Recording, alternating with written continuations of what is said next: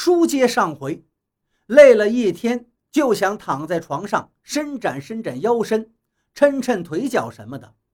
可偏偏来了好几个邻居，说这次盖房的一些事儿说了很多，又在端详刚盖好的造房过程，时不时的说这儿应该这样，那儿应该那样，说的人是蠢蠢欲动。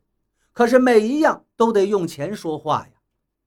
看着妻子一个劲儿的在邻人的建议下随着附和，我在一旁真有些苦不堪言。还好说说笑笑，将近两三个小时，这些邻居们才各自回家，妻子这才坐在梳妆台前整理着散乱的头发。要睡觉了，还梳什么头呀？汗都把头发粘一块了，多难受啊！妻子说道。哟，这头发脱得挺厉害。妻子说着，就拿了一绺掉下来的头发给我看。我心疼的接过来，仔细的瞅着，那绺头发在我的手里竟然兀自的蠕动起来。我心头一惊，怎么不像是你的头发？妻子瞪了我一眼，不是我的头发，难道是鬼的头发？我想起了今天在用头发和泥的时候，飘在我胸前有一绺头发，怎么这么像呢？我没对妻子说出心里的疑惑，把她这绺头发轻轻的又放到了梳妆台前。我说着玩呢，神经病！妻子骂了我一句，继续梳着头发。忽然，我的眼前竟闪过了一道寒光，我知道。那是孟周的眼神，那个眼神我怎么也忘不了。难道这一切有什么隐情吗？为什么只有我有这种感觉？是因为我生性多疑？我闭上眼睛，告诉自己睡觉吧，这都只是幻觉。可是我又有些不甘心，又看了看梳妆台前妻子脱掉的那绺头发。他竟然又在动了，我揉揉眼睛，仔细再看，他没有动，应该是幻觉。我闭上了眼睛，黑暗中，孟周又在盯着我。可是今天，丽丽理发店的门紧锁着，这可是从来不曾有的情况呀！好奇心的催使，我趴在玻璃门上，向里面张望着。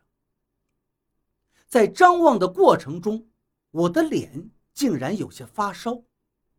那里面还是原来的样子，只是在那张孤独空寂的理发椅上，有一绺头发在兀自的蠕动，诡异而神奇。那绺头发和之前我胸前的那绺头发竟是一模一样，似乎在召唤着什么。我脚底窜上来一股寒气。心在那一刹那似乎停止了跳动，可是我的眼睛却无法移开，脚步也无法移动，直到身旁有一个苍老的声音响起：“小伙子，你要理发吗？”啊！我连忙回过头，是隔壁卖面条的阿姨在冲我说话，我忙不迭地应了一声。丽丽生病了，在医院打点滴呢，可能需要过一段日子。哦，听完我还是茫然的应着，然后又不甘心的回头看了看。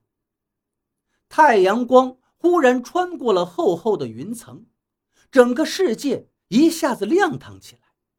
有一束强光直直的射向那个理发椅，理发椅上空空如也。你知道吗，小伙子？前几天，一个妇女在这刚理完发，骑着电摩一发动，就跟一辆货车撞了，当时就没气儿了。阿姨兴致勃勃地跟我说着：“呃，我不知道这个事儿。当时那个情景啊，真吓人，那血呀，流了这一路都是啊。”阿姨继续说着：“我想走了，可是又不太甘心，就又问道：“阿姨，那个女人是哪儿的？呃，叫什么呀？”那不知道，不过她的孩子好像叫孟周。啊！我心头一惊，我不能再在这待下去了。我把手里的电摩钥匙急忙插进锁孔，仓皇逃开了。